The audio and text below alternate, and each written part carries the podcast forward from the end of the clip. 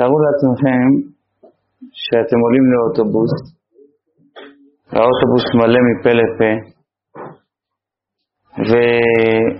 ונכנס אדם זקן על מקל, והוא מחפש מקום. הוא מחפש סביב סביב, הוא מחפש את האדם, בעיניים שלו הוא מחפש את האדם הצעיר ביותר, שיקיים את המצווה של והדרת פני זקן.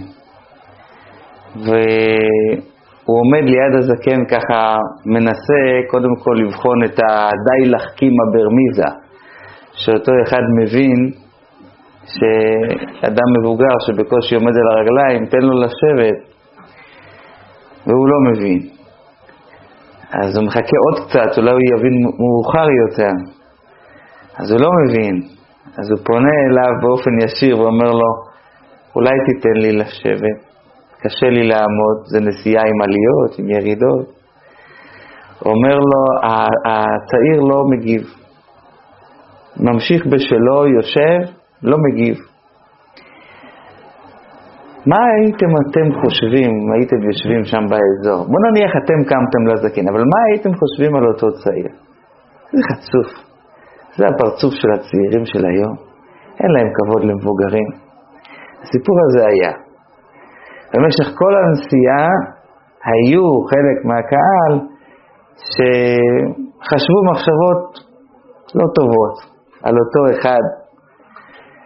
כשהוא קם לרדת, הצעיר הזה, ראו שהוא מושך מתחת למושב קביים, ראו שאיך אומרים, מסכן, רחמנא ליצלן, הוא, הוא חסר רגל, יש לו רק רגל אחת, הוא לא היה יכול לעמוד כל הנסיעה. כנראה שמחמת הבושה לא היה לו נעים להגיד את זה, אבל הוא לא יכל לעמוד. ואז התברר לכל אלה שחשבו מה שהם חשבו, שתמיד, אבל תמיד, אנחנו לא רואים את התמונה השלמה. אנחנו רואים, רואים, והראייה היא מאוד מאוד חזקה, הראייה שלנו מאוד מאוד עוצמתית, ואנחנו בטוחים שקלטנו מה שעומד לפנינו, ולא תמיד זה נכון. ואולי אפשר לומר אפילו, תמיד זה לא נכון, פירוש, תמיד זה לא שלם, המסקנה שלנו היא תמיד לא המסקנה הכי נכונה והכי אמיתית. אוקיי? אז מהאוטובוס אני עובר לחבר, חבר שעשה עלייה מחוץ לארץ, בית דתי, חרדי, אני פוגש אותו אחרי שלושה חודשים, אחרי שהוא פה בארץ, ואני שואל אותו, תגיד, ארץ הקודש, אה? אומר לי, כן, ארץ הקודש. תגיד לי, במה אתה מרגיש ארץ הקודש? אומר, להגיד לך את האמת, כשהייתי בחוץ לארץ הייתי רגיל לקרוא עיתון, עיתון באנגלית. אומר, אתה יכול להבין שפה העיתונים כתובים באותה שפה של הסידור? אתה יכול להבין את זה? זה מבחינתי ארץ הקודש, שהעיתון כתוב בשפה של הסידור. הבלעתי חיוך ואמרתי לעצמי, איך אתה מצליח לחבר בין הסידור לעיתון? העיתון זה עיתון, עם כל המעלה והחיסרון, עם הלשון הרע והרכילות, עם מה שיש בו, עם מה שהוא כולל. סידור, קודש קודשים, מה זה קשור אחד לשני? מוריי ורבותיי, יש קשר בין הסיפורים, והקשר ביניהם במילה אחת זה חיצוניות. כשאנחנו מביטים מבטה חיצונית, אז אנחנו מסוגלים לתת uh, מסקנה על מישהו, מסקנה שקרית לא נכונה. כשאנחנו מביטים מבט חיצוני, אנחנו נחבר בין הסידור ובין העיתון בלי להניד עפעף, ומבחינתנו זאת תהיה ההגדרה של ארץ הקודש. יכול להיות מצב כזה. מה זה נוגע לשיעור שלנו היום, שאנחנו מדברים היום על שמות, על השם של האדם, על החיצוניות של השם, שזה החלק הראשון של השיעור, על הפנימיות של השם, שזה החלק האמצעי של השיעור, ועל המעשה, השם למעשה בפועל, מה עושים, איך עושים, שזה החלק השלישי והאחרון של השיעור, אנחנו צריכים לדעת, קודם כל במבט ראשון, כמו בכל דבר אתה יכול לתפוס אותו מהחלק החיצוני שלו והחלק, והחלק הפנימי שלו, ואני רוצה לומר, ואני חייב לומר, שבאיזשהו מקום אנחנו תופסים את השמות ברובד החיצוני, ותקבלו את הדברים שלי באהבה וברצון, משום שזה לתועלת. מה הכוונה שאנחנו תופסים את השם ברובד החיצוני? אומרת החסידות והקבלה דבר מאוד מעניין. מה זה שם? קודם כל, מה מהותו של השם? כשהורים נולד להם ילד והם נותנים לו שם, בגדול באותו הזמן הוא לא צריך את השם בכלל, כשהוא נולד. הוא לא מגיב. כשתקרא לו בשם שלו הוא בטח לא מגיב. עד גיל מסוים הוא לא יגיב גם כן. אז בשביל מה הם קוראים את השם? הם קוראים את השם כדי שהם יוכלו לספר לסבתא ששואלת מה שלום שמוליק, אז הם יוכלו להגיד, כן, שמוליק כבר מחייך, שמוליק כבר מתהפך, וכיוצא בזה. הם בסך הכל רוצים להגדיר אותו, שיהיה להם קל לספר עליו. שמוליק לא צריך את השם שלו. לא שמוליק, ולא דפנה, ולא לאה, ולא יעקב, הם לא צריכים את השם שלהם. השם שלהם נוצר בשביל האנשים שנמצאים מחוצה להם, כדי שהם יוכלו לקרוא להם, כדי שהם יוכלו לזהות אותם, כדי שהם יוכלו להגיד לחברים, יעקב אמר שלא יתבלבלו בין יעקב לבין שמואל, לבין שרה לבין רבקה, אז לכן נותנים שם. בהגדרה החסידית הקבלית, השם הוא לא בשביל האדם עצמו, השם הוא בשביל זולתו. אחרי ההקדמה הזאת אתם בטח מרגישים כמו סיכה בתוך בלון, בום. עד עכשיו אנחנו היינו בטוחים שהשם זה המזל שלנו. יש כל כך הרבה אנשים שמסתובבים בעולם שהם לא אה, מרגישים שהמזל שלהם זורם, לפחות לפי תפיסת עולמם, והם חושבים שלצורך השינוי הזה הם צריכים לשנות את השם, הם צריכים לעשות הוספת שם, או שינוי שם, או החלפת שם. והשאלה הפשוטה, לפי היסוד הקבלי הזה שאני אמרתי, עכשיו, אם השם הוא בשביל הזולת, הוא לא בשביל עצמי, או בשביל הזולת, למה אם יש לי בעיה במזל שלי, אז אני צריך לשנות את השם, או צריך להחליף את השם? אם הבעיה היא אצלי, אני צריך לחפש לפתור את הבעיה מבפנים. זה לא יעזור שאני אחליף את השם בשביל כל האנשים שנמצאים סביבי, לא זה, אני בכלל לא נוגע בנקודה, אני לא נוגע במטרה. עכשיו, כדי שאנחנו נבין קודם כל את היסוד הזה של חיצוניות השם, אני רוצה להביא אה, משפט קבלי, מדבר עליו הרבה בתלמוד עשר הספירות של הרב מאשלג, אבל זה מופיע בחסידות בהרבה מקומות. יש אה, ספירת החוכמה ויש ספירת החסד. ספירת החוכמה נקראת פנימיות.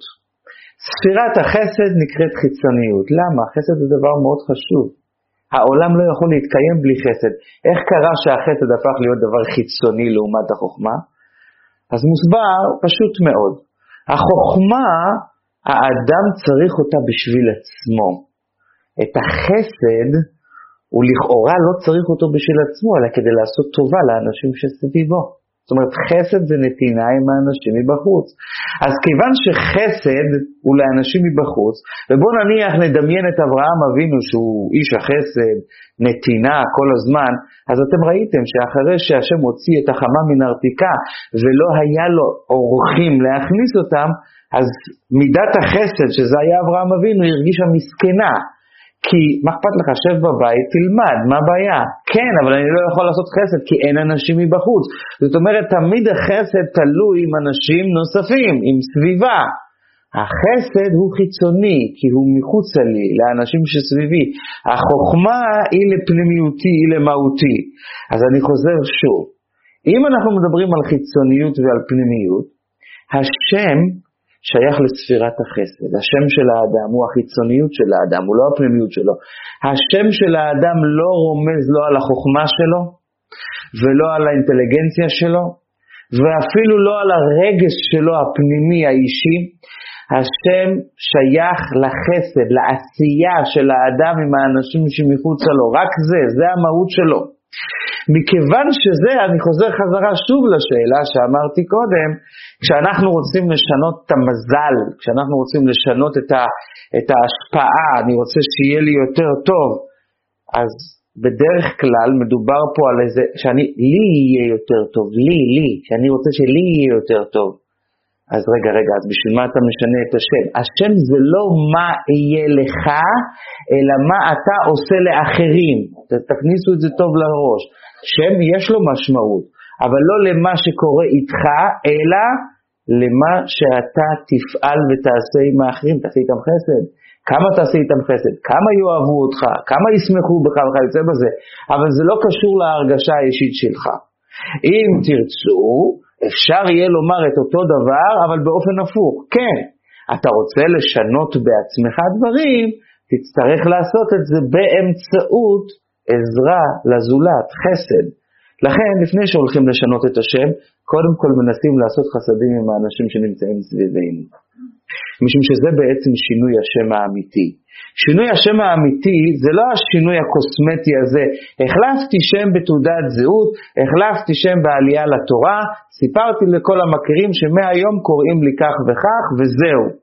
לא זה שינוי השם. שינוי השם זה שאתה משנה איזושהי צורת הנהגה עם הסביבה שלך, שבעזרת השם היא גם כן תשפיע עליך, כמו שאומרים, באור חוזר, על המהות הפנימית שלך. אם אנחנו רוצים עוד יותר חזק כדי שזה ייקבע לנו בראש טוב, אומר את זה הרבי הרש"ב, אומר תראו יש לנו שערות, השערה בקבלה וחסידות זה המשל לדבר שהכי הכי הכי מחוץ לאדם, והראיה שכשגוזזים את השערה לא מרגישים כאב, אפילו ציפורניים מרגישים יותר מאשר שערה. שערה זה הדבר הכי הכי הכי מנותק. השערות נקראות בקבלה וחסידות מותרות מוחין, זאת אומרת זה יוצא מהמוח, אבל זה נכנס, זה, זה התעבה מאוד מאוד, התגשם מאוד מאוד עד שזה הגיע לרמה של שערה שהיא כבר אה, לא, לא ברת תחושה. כשאנחנו מדברים על השם, אומר הרבי הרש"ב, תדעו לכם שהשערה קרובה לעצם שלנו, השערה שלנו קרובה לעצם שלנו יותר ממה שהשם קרוב לעצם שלנו. השם, אני מתכוון, לא הקדוש ברוך הוא, השם שלנו. השם שלנו רחוק מהעצם שלנו יותר מאשר השערות. והראיה, שאם אנחנו נמשוך את השערה, אנחנו נרגיש איזשהו כאב. ואילו השם לא נרגיש שום כאב בכלום, הוא מנותק לחלוטין. זה עוד הבהרה שהחסידות מצאה לנכון, שאנחנו אה, ניקח בחשבון שכשאנחנו רוצים לשנות משהו, השם זה לא הדבר הראשון שאותו אנחנו צריכים לשנות. אם אתם רוצים בבדיחותא, תעשו תספורת חדשה, זה כבר יהיה יותר משמעותי לשינוי המזל שלכם מאשר שינוי השם. ואני אומר את זה ככה בהלצה. יש בהחלט מקום לעשות דברים קודמים לאשר, מאשר לשנות את השם. האדמו"ר הזקן, כן, בספר הכי מיוחד שלו, אחרי ספר התניא, ספר ליקוטי תורה, הוא כותב, שם האדם אינו ארוך, ארוך לעצמותו, זה עברית עתיקה, שם האדם אינו ארוך לעצמותו. מה הפירוש שם האדם אינו ארוך לעצמותו? אין ערך בין העצם שלך לבין השם שלך. שם האדם על דרך משל הוא עין ואפס ממש לעומת עצמותו. מה זה עין ואפס ממש לעומת עצמותו? שם האדם לעומת העצם הפנימי שלך, המהות הפנימי שלך, האני הפנימי של האדם, שם, שם האדם רחוק מאוד מהעצם של האדם. לכן, כשבא מישהו ואומר לנו, טוב, יש לכם שם לא כל כך טוב. נגיד מישהו שאומר, יש לכם שם טוב, אני אומר לכם, אבל בלי קשר, אם בא בן אדם ואומר לכם, יש לכם שם לא כל כך טוב, אז תיקחו בחשבון שאולי השם הוא לא כל כך, השם שלנו לא הכי טוב, אבל העצם שלנו הוא פי אלף ומיליון יותר עוצמתי מאשר השם.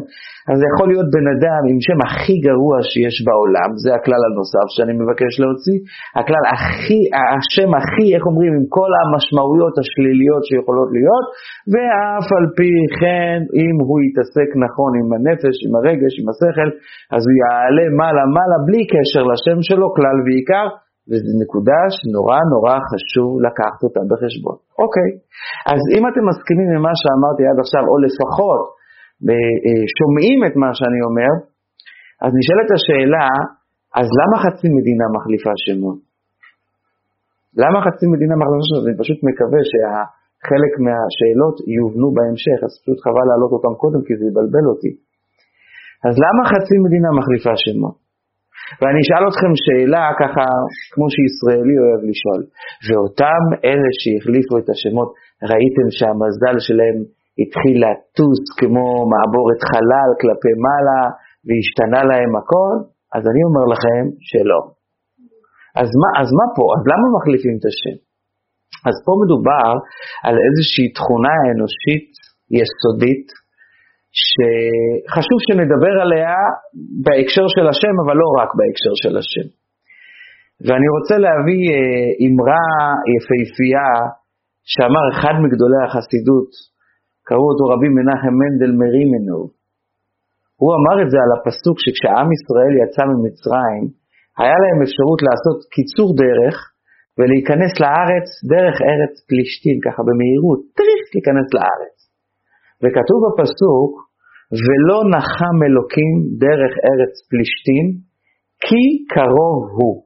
אלוקים לא רצה להכניס אותם לארץ ישראל ישר ממצרים, כי זה קרוב. וכשאנחנו נמצאים במאה ה-21, אנחנו לא מבינים את הפסוק הזה לחלוטין. אם זה קרוב, אם זה מהר, אז קדימה. זה הדבר הכי, הכי, הכי מבוקש היום, מהר וקרוב, בלי הרבה מאמצים. אז הוא מסביר את הפסוק באופן רוחני עמוק. הוא אומר, פלישתים זה תנועה בנפש שהיא מלשון אה, מבוי מפולש. מבוי זה רחוב.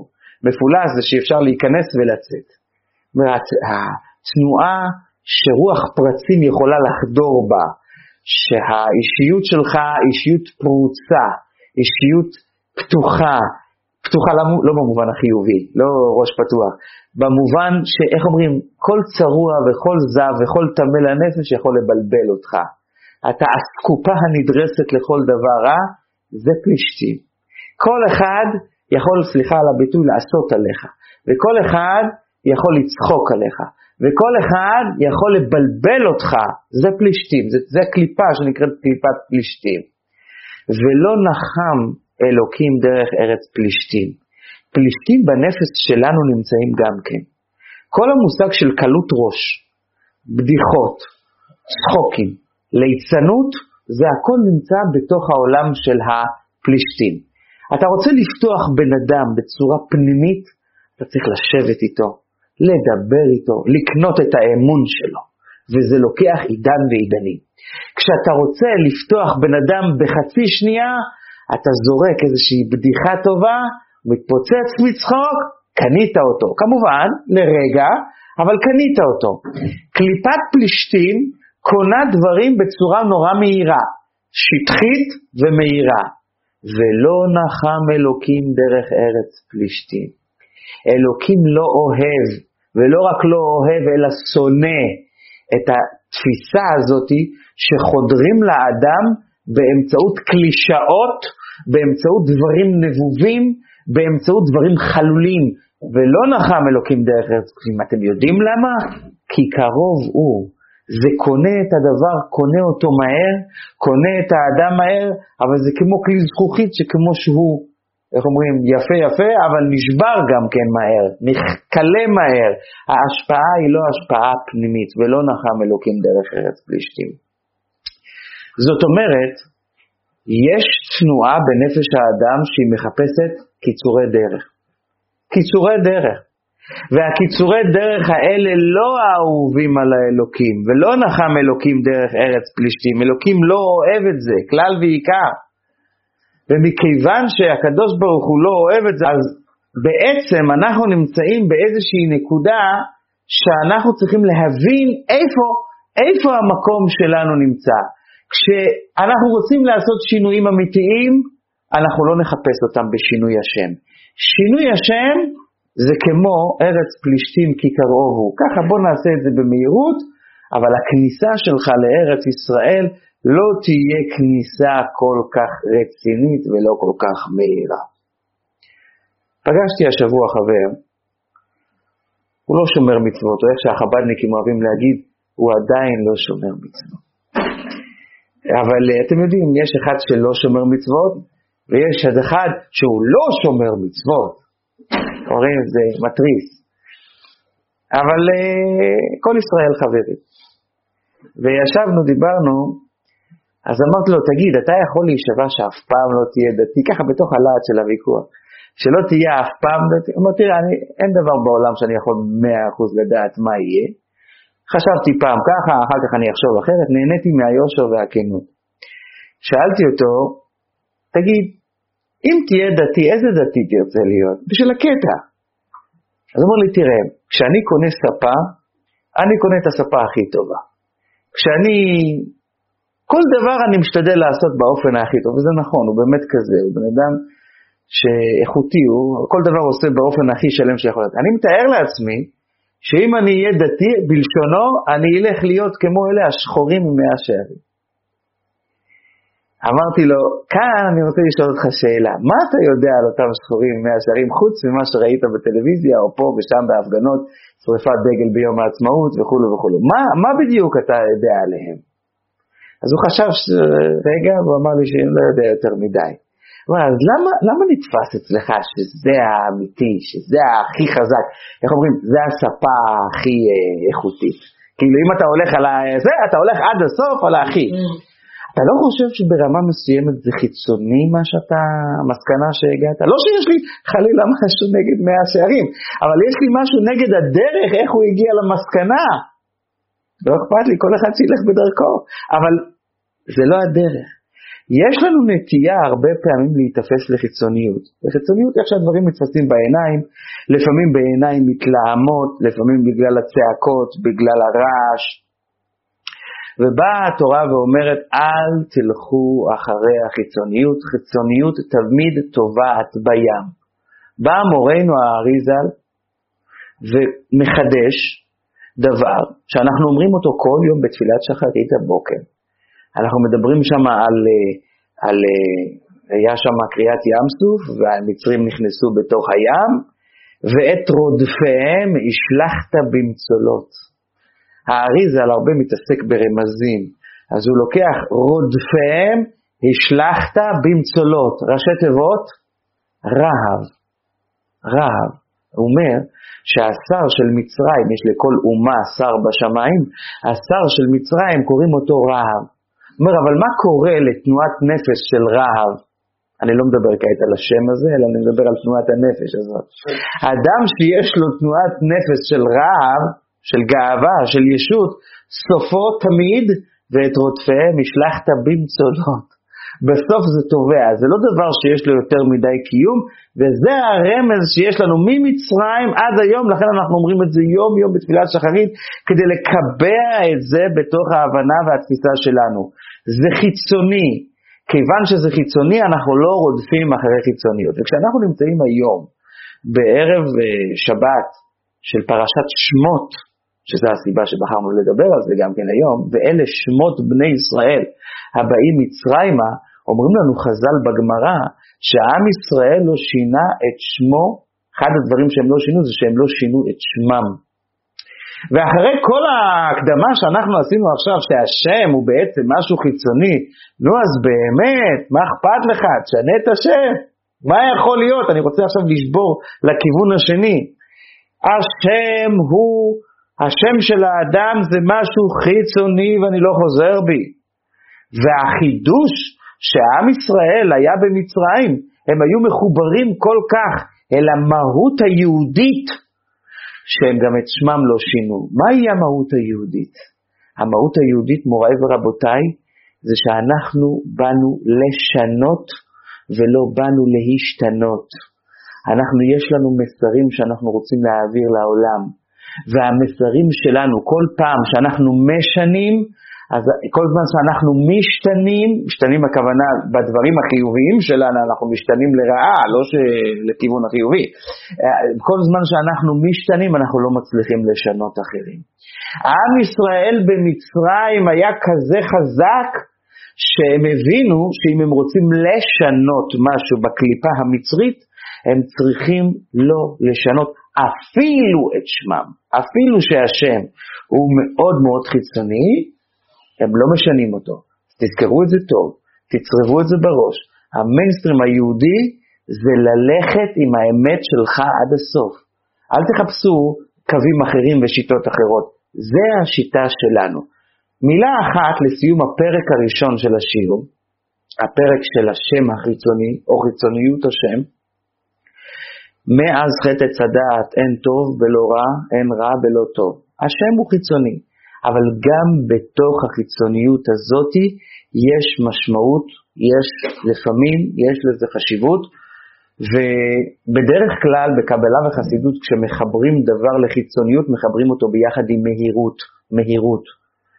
ועבדתם מהרה, לא, לא לעשות דברים מהר, זה פזיזות שנופלים בה. וה, ולפעמים האדם צריך לדעת, המהירות היא דבר חשוב, דבר טוב, דבר מהותי. איזה בעל חיים הכי מהיר יש לנו ב, בין הבעלי חיים שרצים? הברדלס, צ'יטה. הוא מסוגל במצבים מיוחדים לרוץ 118 קילומטר לשעה. הוא לא יכול לעשות את זה הרבה זמן, אבל יש לו את זה. יש לו מהירות.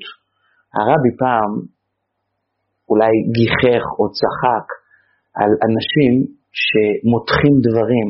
הוא אמר, הם יושבים וחושבים, ואחרי שהם חושבים הם עושים אספה, ודנים בתוך האספה כמה שעות, והמסקנה בסיום האספה זה שהם יתאספו עוד הפעם לאספה השנייה. מוריי ורבותיי, זה יכול להזכיר לכם כל מיני דברים, אבל לא עכשיו. זה בהחלט קורה כשבן אדם אין לו את היכולת של המהר. דרך אגב, אם דיברנו על הברדלס, אז יש לו תכונה נוספת, שהוא כל הזמן לבד, לא, הוא לא חי בחבורות ביחד כמו הזברה וכמו האחר, הוא חי לבד, לעצמו. כשאתה עושה דברים מהר, אתה לא יכול לעבוד עם אנשים אחרים, אתה צריך לעשות את זה לבד. יש פעמים שהמהיר והזריז נזכר. צריך לקחת את זה בחשבון גם כן. אז גם לחיצוניות באיזשהו מקום יש משמעות, ואני חושב שדיברתי די על הצד השל... לא השלילי, אלא החיצוני של השם, אבל בכל זאת, מה הצד הפנימי של השם? מה השם כן אומר? מה השם שלי כן מסמל באיזשהו מקום? מה הוא כן מלמד? האדמו"ר הזקן מדבר על זה בצורה הכי חדה שיכולה להיות. הוא אומר, תשמע, השם, מקשר, פנימיות השם, מקשרת בין הנשמה לגוף. מה זה אומר? בואו נוריד את זה לכסף קטן. השם מחבר, השם שלי מחבר בין הנשמה שלי לגוף. זאת אומרת, כל פעם שהנשמה נכנסת לגוף, היא צריכה ערוץ להיכנס. היא צריכה רחוב לעבור בו. השם שלי זה הערוץ שבו הנשמה שלי תיכנס לתוך הגוף שלי, וכל דבר שאני ארצה להעביר למעלה, וכל דבר שיעבור אליי מלמעלה למטה, יעבור דרך הרחוב הזה. זה הרחוב שנקבע לי. אז אם אתם שואלים אותי, אני הגעתי היום לתל אביב, הווייז לקח אותי דרך רחובות אחרים, הגעתי לאותו ממעל ממש. זה לא משנה איך נסעת, אבל הגעת באותה צורה, הגעת, הגעת לאותו מקום. אבל השאלה באיזה דרך נסעת. למשל, הדרך שאני נסעתי היום הייתה חשוכה, כנראה שיש שם הפסקת חשמל. זה היה המצב, זה היה הסיטואציה. זה משפיע משהו. זה משפיע קוסמטי, אבל זה משפיע... כשהנשמה עוברת לתוך הגוף, היא עוברת כל החיים לתוך הגוף. היא מזרימה אנרגיות כל הזמן לתוך הגוף. יש חלק מהנשמה בתוכנו, יש חלק מהנשמה שנשאר למעלה, והוא נוזל כל הזמן לתוכנו, וזה מאוד משנה אם הוא עובר דרך הרחוב, לא מאוד, אבל זה משנה אם זה עובר דרך הרחוב הזה, או שזה עובר דרך הרחוב הזה. זה משפיע, זה, זה מקרין, זה, זה, זה פועל אם זה עובר מכאן או מכאן. אתן דוגמה אחת, שמי יהודה, האמת, אמרתי את זה קודם, שבאמת אה, אנחנו צריכים שיעורים על השמות, אנחנו צריכים בפני עצמו בעומק יותר, פה זה רק שיעור מבוא לשמות, אבל בכל זאת, יהודה, שזה גם כן אה, קשור לשבטים שאנחנו קוראים עליהם, יהודה זה מלשון הודאה, הודאה וביטול. יש לך בן אדם שכדי שהוא יעבור את הדרך של ההצלחה שלו, הוא צריך להיות מסוגל להודות בעצמו, לעצמו וגם לאחרים, כן, אני חושב שאתה צודק. זאת אומרת, היכולת שלו להתחבר לעולם שמחוצה לו, היכולת שלו, ל, ל, ל, ל, ל, אמרנו שהשם זה בעצם החיבור שלי עם הזולת. זאת אומרת, היכולת שלי להתחבר עם האדם שמחוץ לי באיזה אופן זה? באופן כזה שאני אומר לו, כן, למדתי ממך משהו, יפה, דבר חדש, לא שמתי לב, וכיוצא בזה. זאת אומרת שאני צריך להודות, כן היה פה איזשהו דבר. התנועה הזו בנפש היא הרחוב שלי. זה התנועה של יהודה, הודעה או ביטול. אה, אישה שקוראים לה למשל שירה, זו אישה שצריכה נורא להקפיד על 100 ברכות בכל יום, סתם כדוגמה. למה? להודות לקדוש ברוך הוא. כל הודעה והודעה שהיא תודה, היא ממשיכה עליה עוד אור ביתר שאת ביתר אור. מה השם במהותו נותן? אני רק רציתי לתת המחשה כללית לזה שהשם מחבר אותי עם, ה, עם ה, בין הנשמה לגוף, אז נתתי שתי המחשות, אבל, אבל זה לא הנושא. בחסידות וקבלה כתוב נקודה נוספת, השם מלמד על היכולת שלך. מוריי ורבותיי, הרבה אנשים חושבים שכשהם יגידו את השם אז כבר ידעו מה, מה המהות כולה, לא, לא. השם לא אומר מהי המהות שלך נכון להרגע, השם אומר לאן אתה יכול להגיע. היכולת. הוא מדבר על הפוטנציאל, הוא לא מדבר על המהות העכשווית כמו שהיא עכשיו. וזה בכוון אה, כמו השם שנותנים לילד קטן. שפתחתי את השיעור שהילד הקטן עדיין לא עושה שום שימוש בשם שלו, אבל הוא, נתנו לו שם כדי שהוא יוכל לעשות בו שימוש לכשיבוא היום.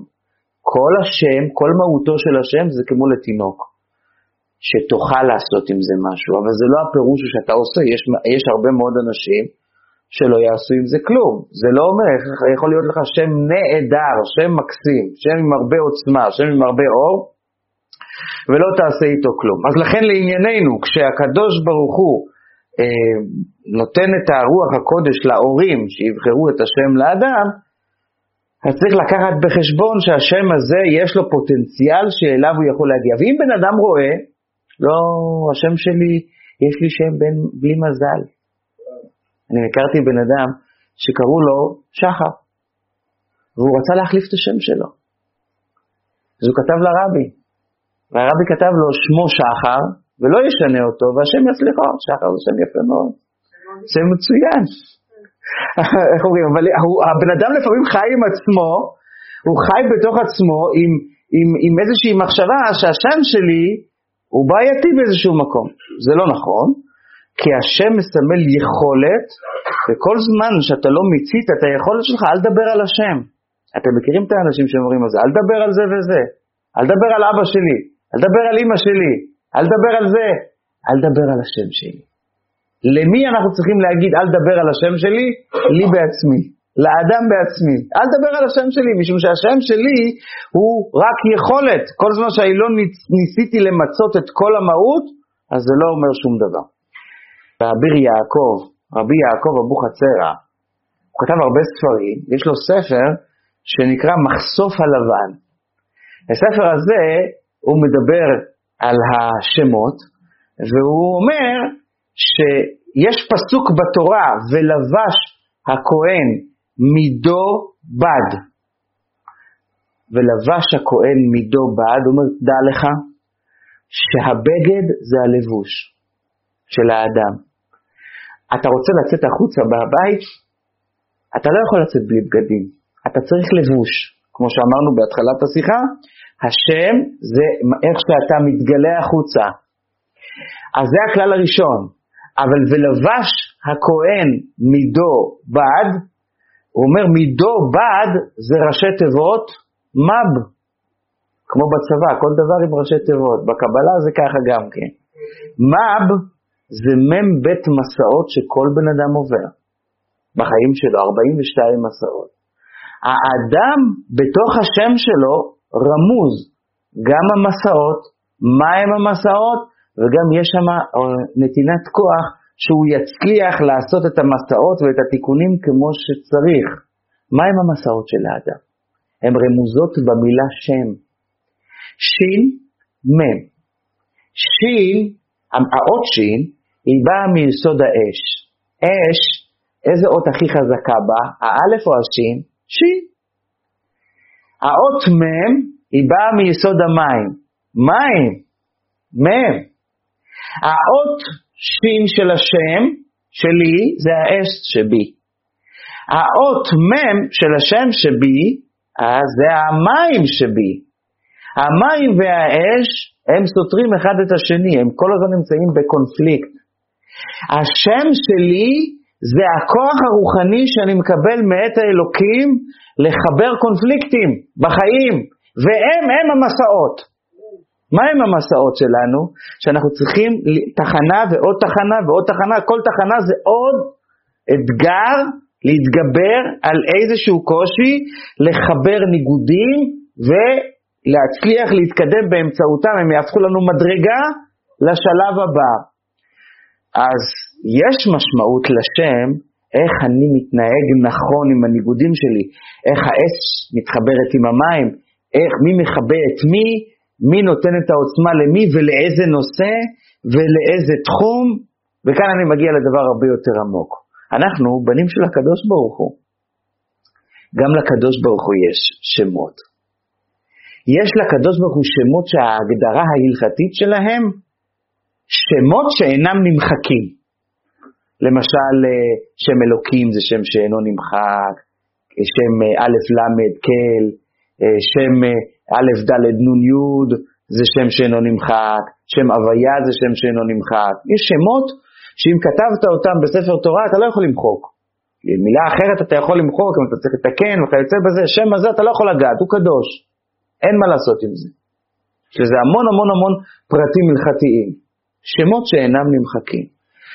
בתורת הקבלה והסוד, אומר את זה הרבי האמצעי בספרו תורת חיים, אומר, תדעו לכם שדווקא בחיצוניות של השם של הקדוש ברוך הוא נאמרה ההלכה הזאת שאסור למחוק.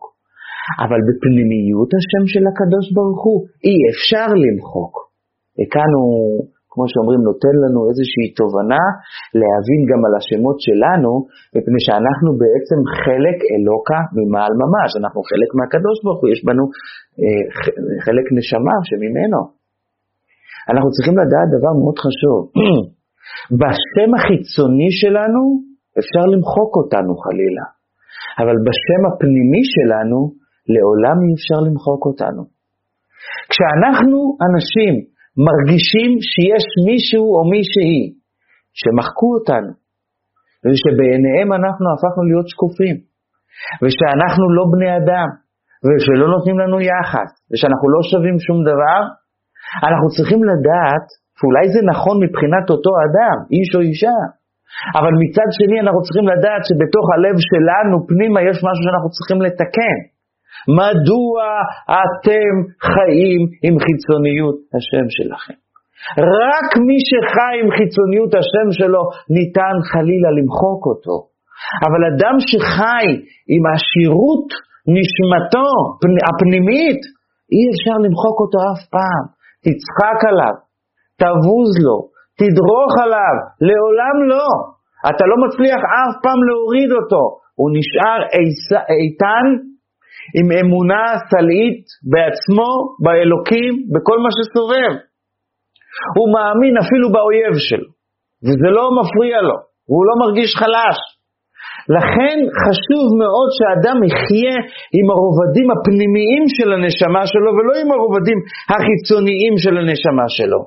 וזה בעצם מביא אותנו לעבודה, עוד מעט נראה מהם הרובדים הפנימיים, אבל זה מביא אותנו קודם כל לעבודה הפנימית, שהסתכלות פנימית, איך אנחנו יכולים לבחון את עצמנו, האם אנחנו אנשים שרואים פנימיות, חיים עם השם הפנימי שלנו, או אם אנחנו אנשים שחיים עם השם החיצוני שלנו, דוד אומר, נותן לנו מתנה בספר התהילים, הוא אומר ככה, יש פסוק, קרום זולות לבני אדם.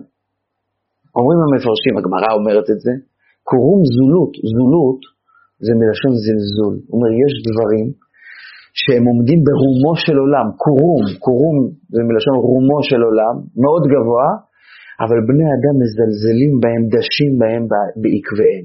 דוד המלך בא, רצה ללמד אותנו דבר, אל תחשבו שכל דבר מזולזל הוא באמת מזולזל. ואל תחשבו שכל דבר שהוא מכובד הוא באמת מכובד. ישנם דברים שנראים לאנשים מכובדים ובאמת לא שווים את הכבוד הזה, וישנם דברים שהם נראים מזולזלים, באמת הם נורא נורא מכובדים. הקבלה והחסידות אומרת עוד יותר, תדע לך שבעומק העניין, בפנימיות העניין, אין שום דבר מזולזל בעולם. שום דבר הוא לא מזולזל. גם הדבר שנראה לך הכי מזולזל, זה רק ברובד החיצוני והשטחי שלו. אם תיכנס לרובד הפנימי, תראה שהוא לא מזולזל. מוריי ורבותיי, קיבלנו כאן מתנה. אם אתם רואים בן אדם שמזלזל ומזלזל ומזלזל ומזלזל, מזלזל בבוקר, מזלזל בצהריים, מזלזל בערב, מה אתם יכולים ללמוד על האישיות שלו במילה אחת? שהבן אדם הזה שטחי וחיצוני. בן אדם הזה, לעשות איתו עסק, לא כדאי. למה? משום שאם הוא היה פנימי, אומר לך דוד המלך, כל הדברים שנראים מוזולזלים, העומק שלהם מגלה שאין בהם בכלל זלזול, העומק שלהם מגלה שיש בהם דברים מאוד מאוד עצומים, מאוד מאוד עמוקים. אז לכן כל פעם שאתם מזל... מרגישים, אפילו בתנועת הנפש שלכם, מין תנועה כזאת של אה, שטויות, שטויות, זלזול על משהו, על מישהו, על איזשהו עניין, תדעו שבאותו הרגע אתם יונקים מהבחינה הזאת של, ה, של החיצוניות של השם, לא מהפנימיות של השם. ברגע שאתם תחזרו לעצמכם, אומרים, לא, זה לא כמו שחשבתי קודם, אז אתם הגעתם לפנימיות של השם, לשם העמוק הפנימי, שהשם הזה באמת נותן לכם הרבה, מחזק אתכם, מעצים אתכם. אוקיי, מוריי ורבותיי, אז מה אנחנו צריכים להעצים בעצמנו כדי שנתחבר עם החלק הפנימי של השם שלנו? אמרנו, יש חיצוניות השם, יש פנימיות השם, הפנימיות באמת משפיעה, החיצוניות פחות. מה אנחנו צריכים לעשות כדי להתחבר לפנימיות? אומר האדמו"ר הזקן, בספר תורה אור, הוא אומר בצורה הכי ברורה, השכל והמידות שלו הם הדברים הפנימיים שלו. האדם שרוצה להתחבר לצד הפנימי, לשם הפנימי, צריך להתחבר לשכל שלו ולמידות שלו, לה, איך אומרים, לטיפוח הפנימי של ההבנה, של הלימוד, ואז כשהוא מטפח את ההבנה והלימוד שלו, הוא מגיע לאיזשהו עומק. חיפשתי דוגמה, מה זה נקרא בן אדם שרואה דברים בצורה פנימית עמוקה, שהוא מטפח את השכל ואת המידות שלו. פנה אליי יהודי, שהוא לא, איך אומרים, יושב אוהל, לא עסוק בלימודים כל הזמן. הוא אומר לי, אתה יודע, עלה לי רעיון, ואני מחיתי לו כפיים אחרי שהוא אמר אותו.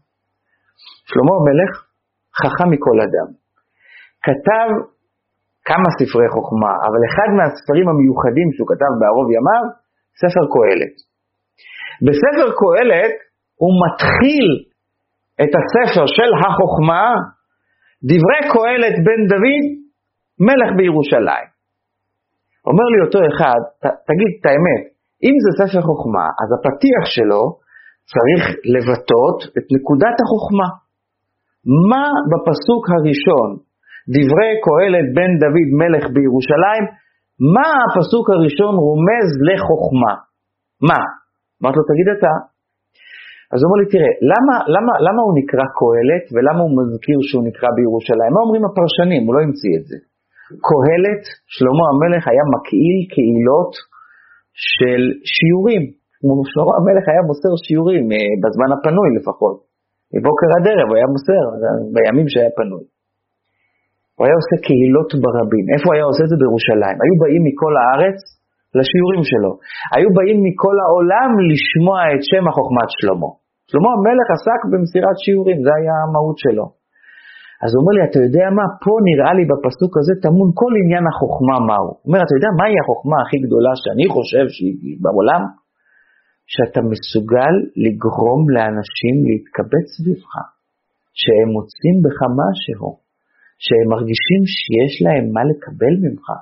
זו חוכמה גדולה. ומוריי ורבותיי, ככל שבני האדם חכמים יותר, קשה מאוד יותר, קשה יותר לקבץ אותם. קשה יותר לגרום להם לקבל ממישהו. דברי קהלת בן דוד, הוא מצליח לקבץ סביבו לא רק אנשים פשוטים ולא רק אנשים סטנדרטיים, אלא גם אנשים חכמים שמתקבצים לירושלים. זו חוכמה גדולה. אתם יודעים למה? ככל שיש לכם עסק עם אנשים יותר חכמים, ועם ישראל זה עם חכם ונבון, חכם אוהב שתכבד אותו ושתיתן לו אוויר. שני דברים מאוד חשובים. אז אתה גם צריך להיות המורה שלו, אז אתה כאילו מעליו, אבל מצד שני אתה גם צריך לכבד אותו, ואתה גם צריך לתת לו אוויר, תדעו שהדברים האלה הם לא פשוטים לעשות אותם, זאת אומרת, זה, זה כאילו סותר אחד את השני, כי אם אתה תלמיד שלי, אז תקשיב מה שאני אומר לך, אני יודע יותר טוב ממך. זה הסטייל. לא, אתה גם תלמיד, אבל אתה גם חשוב, ואני גם נותן לך אוויר, כל הדברים האלה ביחד יגרמו שאנשים יבואו סביבכם. אז זה מה שהוא אומר, הוא אומר, שלמה המלך הוא חכם מכל אדם, בזה שהוא הצליח לגרום לאנשים להבין שהוא חכם.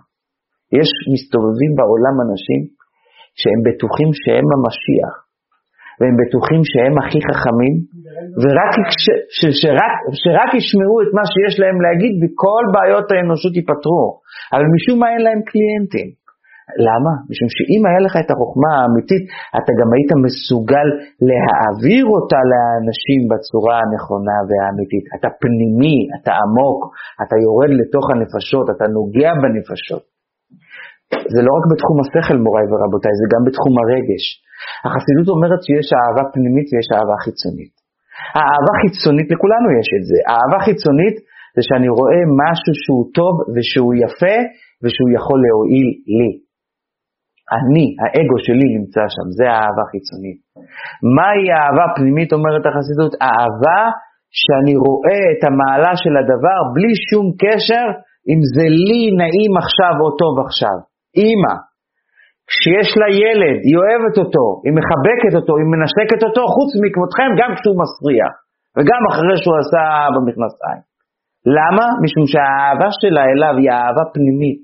כשאתה אוהב דבר בחיצוניות שלו, אתה אוהב רק את היפה שבו. כשאתה אוהב דבר בגלל הפנימיות שלו, אתה אוהב גם כאשר יש לו כל מיני דברים שהם פחות יפים. כשאנחנו רוצים לבדוק את עוצמת האהבה שלנו, את עוצמת היכולת שלנו להכיל את זה שנמצא מולנו, סביבנו, אנחנו צריכים לראות האם אנחנו יכולים להכיל אותו גם באותם הדברים שהם פחות נעימים, פחות יפים. זה פנימיות. אם אנחנו כאלה, סימן שהתחברנו לפנימיות השם. אם אנחנו לא כאלה ואנחנו רק יפה ופנסי ונחמד וכיפי וזה, אז אנחנו לא שם. לכן, יש הרבה מאוד זוגות שכשהם בקשר לפני חתונה, הכל יופי ושופי, ואחרי שהם מתחתנים, מתחילות מריבות עד גירושים. והסיבה היא, משום שעד שהם לא התחתנו, הם כל הזמן היו רק צדדים יפים, והם התחברו בגלל הצדדים היפים. אבל כאשר אתה אוהב באמת, לכל צד, לכל מטבע יש שני צדדים. שאלה אם התחברת לצד הפנימי של האדם גם כן ואתה יכול להכיל אותו. ומילה אחרונה על הקטע השני של השיעור, הקטע של, ה, של השם הפנימי, מוריי ורבותיי, אם אנחנו רוצים להתחבר לפנימיות, לפנימיות השם, אנחנו צריכים לאהוב את האריכות ולשנוא את הקיצור. אני חייב להגיד את זה, זוהי האמת. בקבלה כתוב את זה, אומרת ככה הקבלה, אור מקיף מסמא את עיני החיצונים. אור מקיף הוא גורם לחיצונים להסתנוור, הם לא רואים, הם לא מפריעים לך. אומר רש"י בפירושו לתלמוד, מסכת בבא מציע, מה זה מקיף? אומר רש"י, אם הלכת בדרך ארוכה, זה נקרא שעשית, הקפת, עשית עקף, כביש עוקף. מה זה כביש עוקף? אתה לא עובר דרך, אלא אתה הקפת מסביב. אז מבחינת קילומטראז' נסעת יותר, זה נקרא לעקוף. אומר לך רש"י, כל פעם שהשטן רואה שהייתה לך דרך קצרה, אתם זוכרים ולא נחם אלוקים דרך ארץ פלישתים כי קרוב הוא. כשהשטן רואה שהייתה לך דרך קיצור, ובכל זאת בחרת בדרך הארוכה, מוריי ורבותיי, השטן פשוט עוזב אותך, משחרר אותך. אתם יודעים למה? הוא עושה ככה. פסיכי. כל העולם מה צועק? דרך קיצור, כי קרוב הוא. ברגע שהוא רואה שעשית דרך ארוכה, מוכן לשתוק. יש הרבה אנשים שאנחנו מכירים, שאנחנו, איך,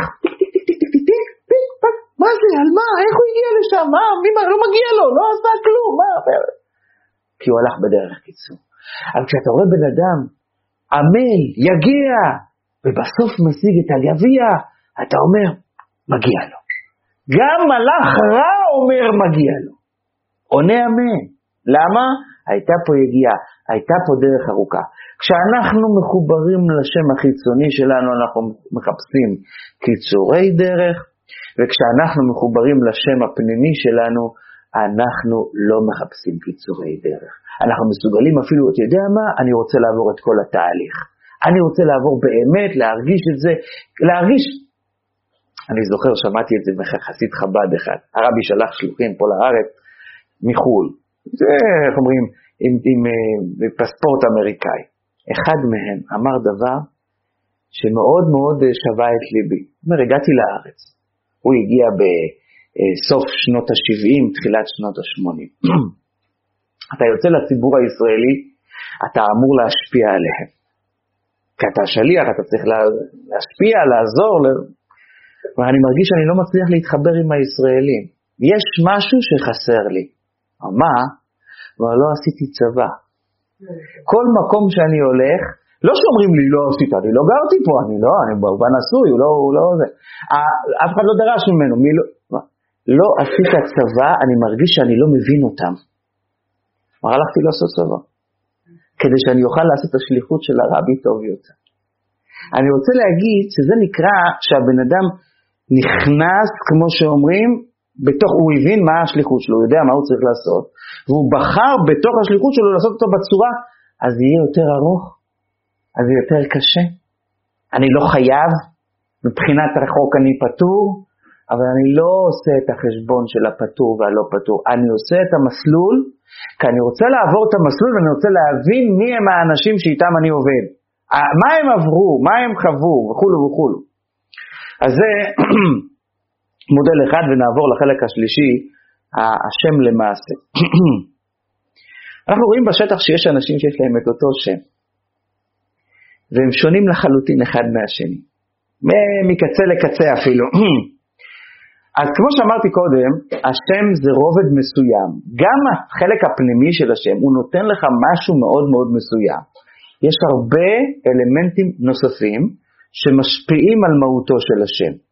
אז לכן אנחנו לא יכולים רק לבחון את האדם על פי השם שלו, אנחנו צריכים גם לקחת את הפרמטרים הנוספים, באיזה בית הוא גדל, באיזה סביבה, באיזה חינוך, מה, מה מנת המשכל, כמו שאמרתי קודם שהמוח והלב לא קשור לשם, היכולת קשורה לשם, אבל לא המוח והלב, צריכים לקחת בחשבון עוד כמה דברים. אוקיי, המהות של השם. אחד מגדולי ישראל המפורסמים, מרן הבית יוסף, רבי יוסף קארו.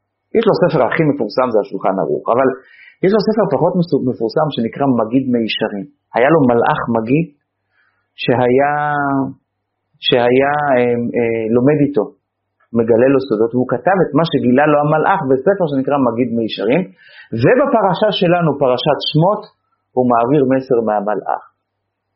מה אומר לו המלאך במגיד מישרים בפרשת שמות? ואף על גב אף על פי, דאינש רשיע, יש אנשים רשעים, דאי כלי שמע דצדיקאיה, שיש להם שמות של צדיקים. ההוא שמע לאו למגן ההוא. השם הזה הוא לא לחינם, אני מתרגם מארמית.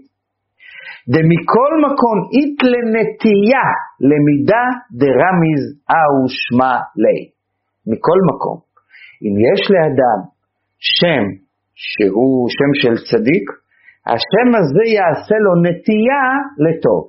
זאת אומרת, יכול להיות אדם עם שמות uh, קדושים של אברהם, יצחק ויעקב, שרה, רבקה, רחל ולאה, והוא אדם לא טוב, הוא אדם רע, מידות רעות. כי נכנסו בו יצרים כאלה, ככה בחר הקדוש ברוך הוא. אבל השם שהוא קיבל, יוכל לעזור לו להטות את עצמו לכאן ולכאן, ולכן זה נורא חשוב. אחד הדברים שאני אומר תמיד להורים, תקשיבו טוב, אני אומר את זה על דבר שקשור ללידה, ואני אומר את זה על דבר שקשור לקבורה. תחילת החיים וסוף החיים. אנשים באים להתייעץ עם הרב מה לכתוב על המצבה, ומתחילים לכתוב כל מיני דברים. חוץ מכבודם, הרבה פעמים אני נתקל באנשים שהם היו בסכסוכים לא נורמליים עם ההורים שלהם, ופתאום אחרי המאה ועשרים הם רוצים לעשות להם מצבת פאר, וגם כן לכתוב כל מיני שבחים חבל על הזמן. הם מנסים בעצם לפצות את עצמם על מה שכאילו היה. אני מסתכל על הנוסח שהם חיברו, מלא שירה, מלא פיוט, מלא, מה, מה, זה נראה כאילו זה היה זוג יוני עם ההורים והילדים האלה. ואז אני שואל אותם שאלה אחת פשוטה, המצבה הזו, למי? להורה או לילד? למי המצבה? בשלב הראשון הם נדמים מהשאלה, אבל אחרי שתי דקות הם, הם מבינים את מה, מה אני רוצה להעביר להם. אם, אם המצבה זה בשביל ההורה, מי אמר שכל השבחים האלה מטיבים איתו? הוא לא צריך אותם, הוא כבר בעולם שכולו אמת, כולו טוב, הוא לא צריך את זה. אם הוא, אתה עושה את זה לעצמך, אז אתה תעשה את זה אולי בלוח מודעות ליד הבית שלך, לבית העלמין בקצה של העיר, שם אתה עושה לעצמך לוח, חבל על הזמן, מי, מה, אתה עדיין חי, למה אתה עושה לעצמך את זה? מוריי ורבותיי, זה גם בתחילת החיים יש את הנקודה הזאת. ההורים צריכים לתת לילד שם. הם נותנים שם כדי שלילד יהיה טוב, או כדי שלהם יהיה כיף לקרוא לו בשם הזה. זו נקודה נורא משמעותית. האם אתה עושה את השם, שם, אני, אני מאוד מחובר לשם הזה, אני מאוד מתחברת, מתחברת למח... השאלה לא לאן אתם מתחברים, השאלה אם הילדים יתחברו. זאת אומרת, השאלה אם להם זה יהיה טוב. אז אחד הדברים הכי חשובים שכתובים בכל הספרים, אבל אני ציטטתי מגיד מישרים, אמ, אה, ברגע שאתה נותן שם ש, שהאדם שנקרא בו, האדם המפורסם שנקרא בו היה אדם צדיק, הוא יעשה לילד נטייה לטוב, אדם חיובי, אדם נותן, אדם, אדם שאוהב את הבריות, בריות אוהבות אותו, כן. ברגע שאתה נותן על שם שהוא של אדם, אה, איך אומרים, פרובלמטי באיזה, באיזושהי צורה שהוא, אז אתה גם עוזר לילד שהנטייה שלו תהיה פרובלמטית. אבל אתה מאוד מתחבר לצליל, יפה מאוד, אבל אתה עכשיו לא מספיד את עצמך, אתה עכשיו עושה משהו לילד, אז צריך לחשוב על הילד וזו נקודה ראשונה. לתת שם שיש לו השראה של מישהו טוב, אדם טוב, אדם חיובי. זה דבר אחד. דבר שני, לתת שם שיש לו משמעות, ואני אסביר מה אני מתכוון. בשלב הראשון, אמרתי שבנתינת השם זה צריך להיות מישהו חיובי. אז אה, מסתמה יקפצו כמה אנשים ויבואו ויגידו, מי אמר שזה צריך להיות בכלל שם, על שם מישהו? אנחנו נמציא איזשהו, אה, איזשהו עיתוי כזה, איזשהו משהו כזה, משהו מקורי כזה, מיוחד כזה, שלנו זה נורא מצטלצל. זה לא על שם שום דבר, זה על שם מה שאנחנו בחרנו. איך אומרים, הכושר, הכושר הפיוט של האבא והאימא בא פה לידי ביטוי בשם שהם בחרו. כאילו, למה, למה לא זה? למה לא זה? בחסידות כתוב דבר מעניין, אומר את זה הרבי המהר"ש באחד המאמרים שלו. קבלת החיות, אבל אני מדגיש את המילה חיות, קבלת החיות הוא על ידי השם. קבלת החיות על ידי השם. מה זה, מה זה חיות? אתה רואה בן אדם אמביציה, חשק, רצון לחיות, עם, עם זה. אתם יודעים למה? מכיוון שהשם שלו מזרים לו חיות. יש לך בן אדם שיש לו שם, אבל השם שלו הוא חסר משמעות. אתה מנסה להבין, מה, מה, מה זה אומר השם הזה? לא יודע, אני אוהב את השם הזה. מה זה אומר? מה התרגום של זה? מה זה? לא יודע. סתם, כלום, זה לא שם של נחל, ולא שם של נהר, ולא שם של צמח, ולא שם של, אה, של, של, של, של כלום, משהו, כלום, אבל זה אני המצאתי. אני מאוד מאוד מעריך את ההמצאה, זה יפה מאוד. בחיבור על הדף זה בסדר גמור, הדף קולט הכל. אבל כשאתה רוצה לתת למישהו חיות, חיות חייבת להיות עם משמעות. חיות בלי משמעות היא לא חיות. החיים ללא משמעות זה לא, זה שם ללא משמעות זה חיים ללא משמעות. אז זו נקודה שנייה שההורים צריכים לקחת בחשבון. את כושר הפיוט שלכם תשאירו לשירים, ליום הולדת וכאלה. אבל לילדים, שם עם משמעות. אז זה קודם כל שם על בן אדם חיובי, אם נותנים על בן אדם. וגם אם לא נותנים על בן אדם, אלא תוכן, זה צריך להיות עם תוכן שיש לו משמעות ולא סתם ככה. אז אמרנו שתי, שתי, שתי נקודות. ועכשיו אני מדבר על נקודה שהיא אה, הכי, אה, כמו שאומרים, צריך, תחשבו עליה. יש בעברית נקרא ותיק. הזכרנו קודם שהשם זה רחוב שבאמצעותו עוברת החיות לאדם. רחוב. תסכימו איתי שלמשל, אם יש לכם איזשהו רחובון קטן ליד הבית, שכל פעם בגשמים הוא מתמלא מלא מים, ויש שם כבר חריצים וזה, ואתם מתקשרים לעיריית תל אביב-יפו, ואתם מבקשים שיטפלו בזה, איפה זה? שם, מסתכלים איפה זה על המפה? כמה אנשים עוברים שם? אז הכביש הזה יכול להישאר 15 שנה עם המהמורות ואף אחד לא, אף אחד לא מסתכל לשם, אף אחד לא, אף אחד לא מנסה לטפל בזה בכלל. כשאתה רואה דרך ראשית, דרך ראשית אה, לא ישאירו אותה יותר מדי זמן עם בורות, עם מהמורות, עם אה, חריצים ועם קשיים בנסיעה ועם כל מיני כאלה. זה דרך ראשית. השמות של בני האדם הם כמו מכוניות שעוברות דרך רחוב.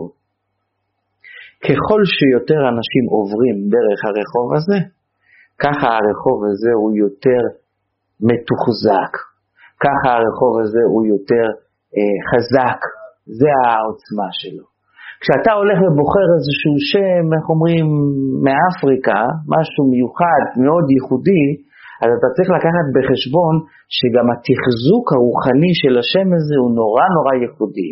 כשאתה הולך לקנות מכשיר חשמלי או רכב, ואתה אומרים לך אין מוסכים לרכב הזה פה במדינה, זה לא, זה לא, זה, אתה צריך להביא חלקים, זה חלקים מיוחדים, משהו בשבילך, אבל אתה תשבית את הרכב שלושה חודשים עד שהחלק יבוא, ובזמן קורונה, ועכשיו ההובלה עלתה פי עשרים דרך הנמל וכל זה, זה כל הדברים האלה אתה צריך לקחת בחשבון. כשאנחנו מדברים על שם ותיק, אל תחפש דווקא שם שהוא נמצא מתחת לאדמה. תחפש שלא שינו שמם. עם ישראל לא שינה את שמו, מה הכוונה לא שינו את שמם?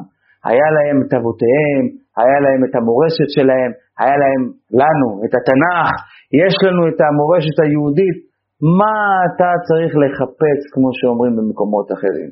חפש איפה שהכביש הוא, הוא אה, איך אומרים, הכביש הוא, הוא חזק, הוא טוב, הוא עוצמתי. נקודה נוספת, שהיא חשובה גם כן מאוד, והאריזל מדבר עליה, יש בן אדם שסיים את החיים שלו בצורה טרגדית. יש. אומר האריזל, על, על אדם כזה, אתה מעביר עכשיו את הילד שלך על אותו כביש. תחשוב פעמיים, זה מסוכן. מוריי ורבותיי, אני לבד מכיר בן אדם שקראו אותו על שם מישהו שנהרג בצורה טרגדית, והוא נהרג בצורה טרגדית, והנכד שלו, זאת אומרת, הוא השאיר ילד וגם הילד שלו מת בצורה טרגדית. הדברים האלה הם דברים קבליים שאנחנו צריכים לקחת אותם בחשבון. יש רק יוצא מן הכלל אחד, אם זה אבא או אימא, מכיוון שזה כיבוד הורים, כתוב בהלכה, כתוב בתורה, כיבוד הורים ישמור על הילד שלך. אבל אם זה סתם איזה משהו, בן אדם שמת בגיל צעיר, בן אדם שמת בצורה טרגדית או משהו כזה, איך אומרים, אנחנו לא עושים ניסיונות על הילדים שלנו, למה אתה עושה ניסיון על הילד שלך?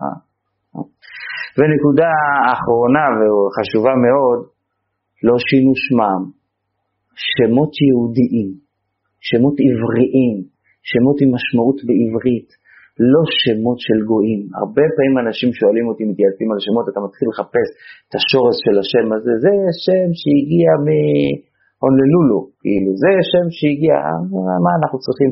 אנחנו צריכים שמות שהם, אפילו שמות, אפילו, לא אכפת לי אפילו שמות יותר צברים, אבל, אבל שהם, יש להם משמעות, ושהם נוצרו פה, לא שמות שהביאו אותם הגויים ואנחנו מנסים לחקות את סטפן ואת אה, זה, זה, אנחנו יש לנו מורשת לעם שלנו, יש לנו, יש לנו את ה... עכשיו כמה נקודות שהן מעשיות.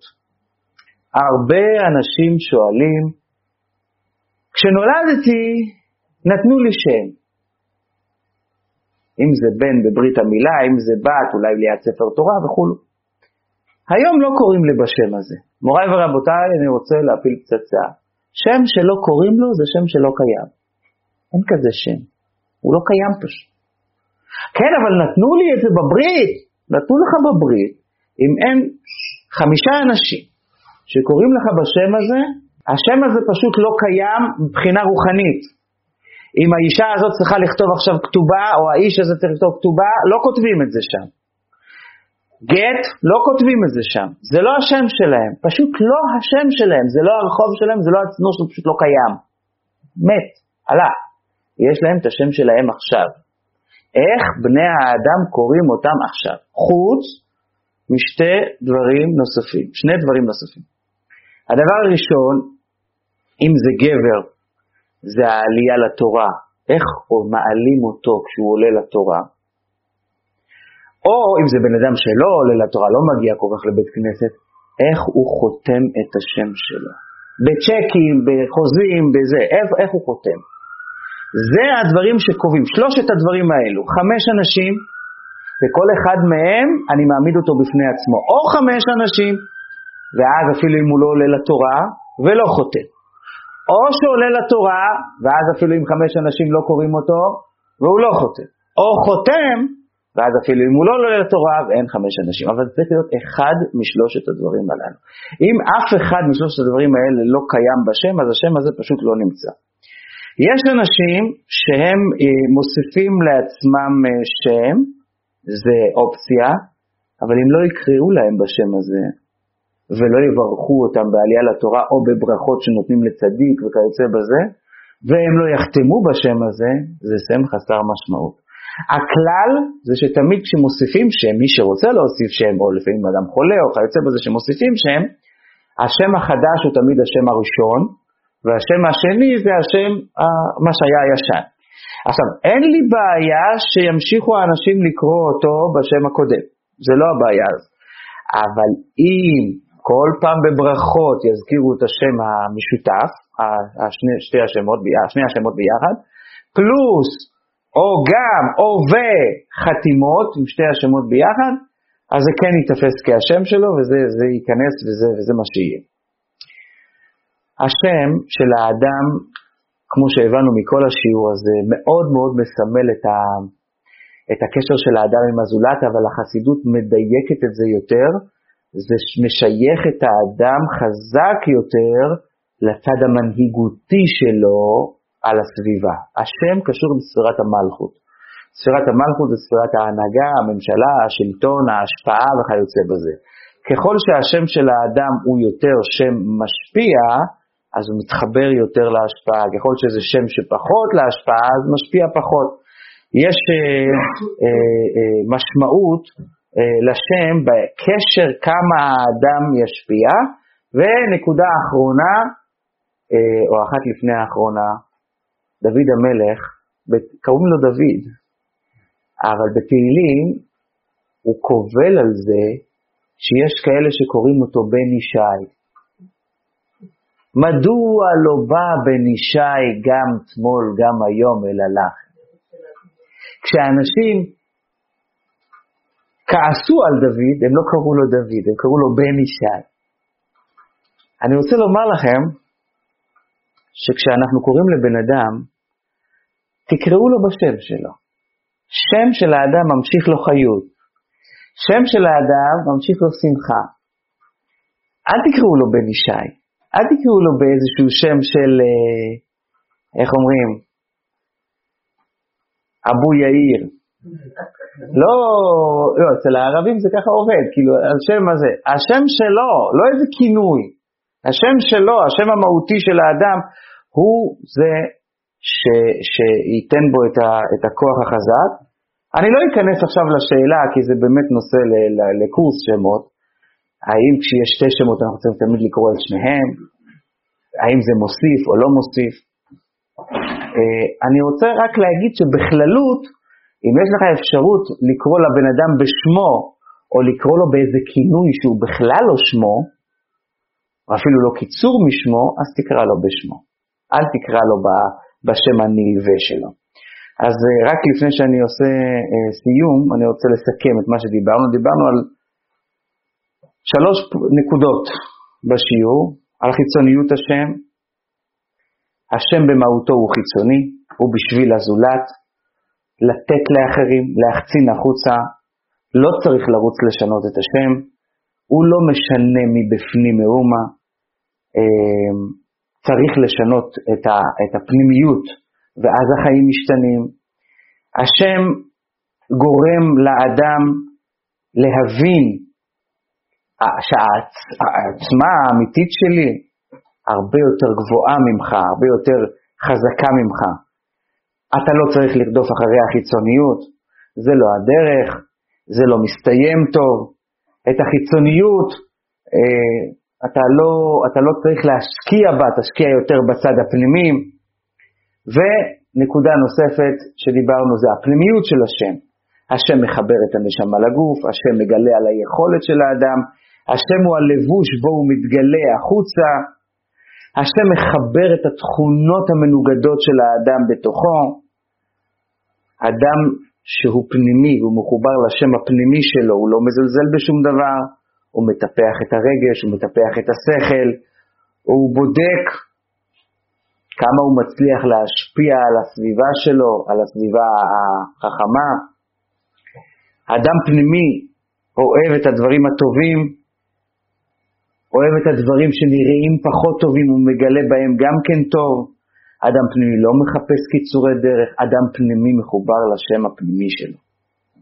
אדם פנימי זה אדם שמסוגל לעשות דרך ארוכה, והנקודה האחרונה, השם למעשה, הפנימיות של האדם משפיעה, מושפעת לא רק מהשם, מעוד השפעות מסביב. שם טוב, אחרי אדם טוב, משפיע על האדם, הטיה לטוב, שם עם משמעות משפיע על האדם חיות, שם ותיק זה כביש סלול, כשקוראים לבן אדם בשמו, ממשיכים לו המשכה חדשה, השם מגלה את המנהיגות באדם. אם אנחנו רוצים מילה אחת לסיום, היסוד הכי חשוב זה שהאדם ילמד לקחת גם את הדברים החיצוניים וגם את הדברים הפנימיים וגם את הדברים החיצוניים וגם את הדברים השטחיים ויכניס אותם ויכניס בהם עוצמה ורוחניות פנימית חזקה ואיתנה. ואני רוצה לסיים בסיפור. אחד מהפוסקים הגדולים בדור יהודי מבוגר כבר. למעלה מגיל מאה. אז הזכרתי בהתחלה את מאה שערים. לא, לא מאה, הוא קרוב למאה הזכרתי את מאה שערים, אז הוא הראב"ד של העדה החרדית, הראש בית דין שלהם, והוא נקרא הרב משה שטרנבוך. הוא ילד יתום שגדל פה בארץ, אחר כך נסע לארצות הברית, היה שם הרבה שנים רע, ועכשיו הוא חזר לפה. מחבר ספרים נודע. הוא מספר שכשהוא עשה את העלייה שלו לארץ, הוא נסע באונייה. וכשהוא הגיע, היה איתו ביחד אחד מהצדיקים שבדור, קראו אותו רבי דוד משה מקרצ'ניף, בעיר רחובות הוא היה גר איפה שאני גר, ליד הבית איפה שאני גר. והוא היה בעל רוח הקודש, הרבי דוד משה הזה, והיו משוחחים ביחד על הסיפור בכל מיני נושאים. יום אחד הצדיק הזה הוא פונה אליו, הוא היה אז נער צעיר, הוא אומר לו, אתה יודע, הולכת להיות היום הרצאה באונייה נגד העישון. עכשיו הצדיק הזה, כל מילה שלו הייתה מילה בסלע. אז הוא הבין שאם הוא אומר לי את זה, הוא כנראה רוצה שאני אלך להרצאה. הוא הלך להרצאה. באמת הרופא שהיה שם, אחד מהנושאים, אה, ריתק את כולם בחשיבות של ההימנעות מעישון, הימנעות אקטיבית, הימנעות אה, פסיבית, ועל הנזקים שזה עושה, ועל הקיצור חיים שזה עושה. אה, הוא אומר, זה היה נורא משכנע. כשגמרנו את ההרצאה, חזרתי, סיפרתי את זה אחר כך לאדמו"ר שהיה, טוב, בסדר. אחרי כמה ימים אני רואה את הרופא מטייל על הסיפון עם סיגריה ביד. אז לא יכלתי להתאפק, הייתה לי איתו שפה משותפת.